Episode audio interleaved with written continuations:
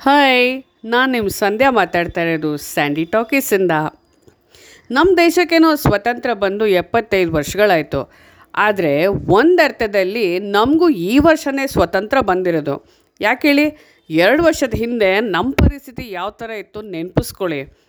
ಆಚೀಚೆ ಹೋಗೋ ಹಂಗಿಲ್ಲ ನಮ್ಮನೆಗೆ ಯಾರೂ ಬರೋ ಹಾಗಿಲ್ಲ ನಾವು ಎಲ್ಲೂ ಹೋಗೋ ಹಂಗಿಲ್ಲ ಒಂದು ಹಾಲಿನ ಪ್ಯಾಕೆಟ್ಟು ನ್ಯೂಸ್ ಪೇಪರು ಹಣ್ಣು, ತರಕಾರಿ ಯಾವುದನ್ನು ಮುಟ್ಟಿದ್ರೂ ಯಾವುದರಿಂದ ಕರೋನಾ ಬರುತ್ತೋ ಅನ್ನೋ ಭೀತಿ ನಮಗಿತ್ತು. ನೋಟು ಸಹ ಮುಟ್ಟಕ್ಕೆ ಭಯ. ಅದನ್ನು ಎಷ್ಟೋ ಜನ ತೊಳೆದು ಹರಿವಿ ಐರನ್ ಮಾಡಿ ಉಪಯೋಗಿಸಿದ್ದಾರೆ. ಹಾಗೆ ಎಲ್ಲರೂ ಫೋನ್ಪೇ ಗೂಗಲ್ ಪೇಗೆ ಕನ್ವರ್ಟ್ ಆದ್ವಿ.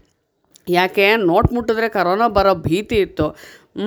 ಒಂದು ಪಿಕ್ಚರ್ಗೆ ಪಿಕ್ಚರ್ ನೋಡೋಕ್ಕೆ ಥಿಯೇಟ್ರಿಗೆ ಹೋಗಿಲ್ಲ, ಒಂದು ದೇವಸ್ಥಾನ ಹೋಗಿಲ್ಲ ಮಕ್ಕಳನ್ನಂತೂ ಮನೆ ಒಳಗಡೆ ಕೂಡ ಹಾಕಿದ್ವಿ ಒಂದು ಶಾಲೆ ಸಹ ಅಟೆಂಡ್ ಆಗಿಲ್ಲ, ಒಂದು ಪಾರ್ಕ್ ಇಲ್ಲ.